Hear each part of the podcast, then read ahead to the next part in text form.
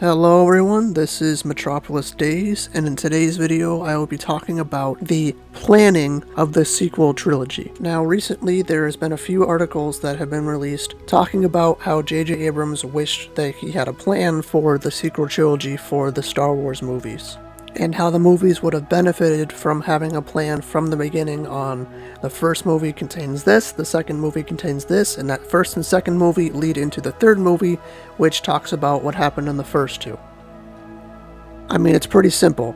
A New Hope led into Empire, and then Empire led into Return of the Jedi, and then Return of the Jedi took what happened in Empire and New Hope and took those themes and gave us a conclusion to Luke's character, Vader's character, Emperor's character, Leia, Han, every other character, and made everything wrapped up nice and neat in a bow. It's just the one thing I don't understand is this is the most marketable and profitable franchise in the entire world apart from Marvel and possibly DC. I'm not sure about that. But you think that they would at least have a structural plan on what they wanted to do in the movies and not just wing it and go, oh, hey, we'll do this in this movie and we'll do that in that movie. I'm not completely sure. I'll make it up as I go along. They took a failing high school student's approach to, oh, I don't care. I'll just wing it. If I pass, I pass. If it fails, I don't care. I'll just go off of what I know. I'm not going to study for the test. I'm not going to use everything I already learned about these characters and what I want to do with these characters and how I'm going to develop develop them even further, even though their character arcs are finished, considering they are sequel movies, and yes, I know the treatment with Luke Skywalker wasn't on J.J. Abrams, that was on Rian Johnson with his awful Last Jedi movie and his awful interpretation of Luke Skywalker. I will accept it as an Elseworld story, a what if Luke Skywalker lost hope after Return of the Jedi, but I'm not accepting it as the Luke Skywalker from the entire original trilogy and The Mandalorian, the last five minutes. And even though most people don't really like Finn or Rey or Poe, at least not as much as Luke or Leia or Han, the sequels would have benefited so much from a plan, even with those characters that are subpar compared to the originals and even prequels.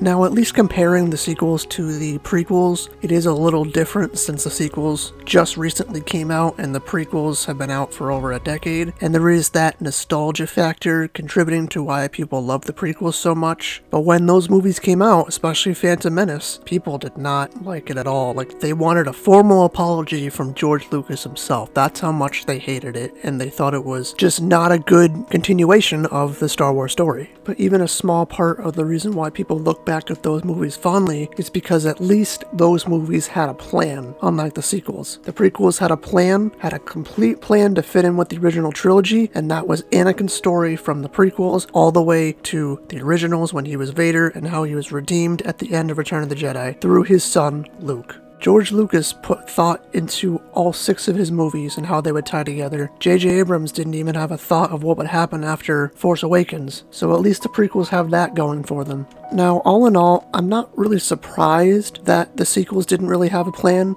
I mean, why would Disney, you know, buy Star Wars and then actually try to do something good with it and make money back from it? Because, of course, that's not really working. And imagine if the sequels, what we got, was with a plan. You know, I wouldn't be even surprised if in some alternate timeline, these are the movies with a plan. But I wish we were in the timeline where they had a plan and they used Luke correctly and they used Han correctly and they used Leia correctly. They did all this stuff better. And the first thing that would have helped with that is making a plan. And of course, that's the one thing J.J. Abrams decided not to do when starting this multi billion dollar franchise sequel movies.